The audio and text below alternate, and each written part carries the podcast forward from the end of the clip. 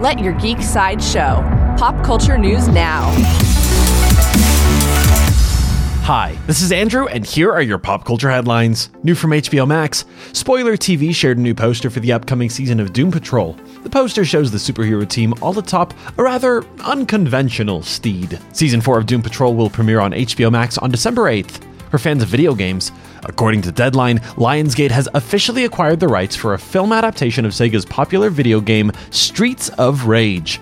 John Wick creator and writer Derek Kolstad will write the script and produce alongside Toru Nakahara, Dimitri M. Johnson, Timothy I. Stevenson, Dan Jevons, Todd Black, Jason Blumenthal, and Tony Shaw.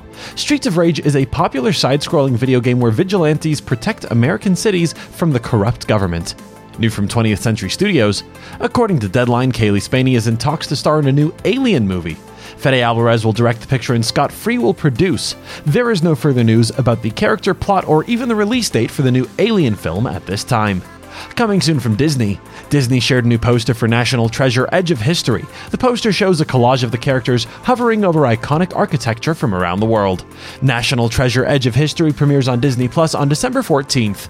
This has been your Pop Culture Headlines presented by Sideshow, where pop culture is our culture. For any more ad free pop culture news and content, go to sideshow.com forward slash geek. Thanks for listening, and don't forget to let your geek side show.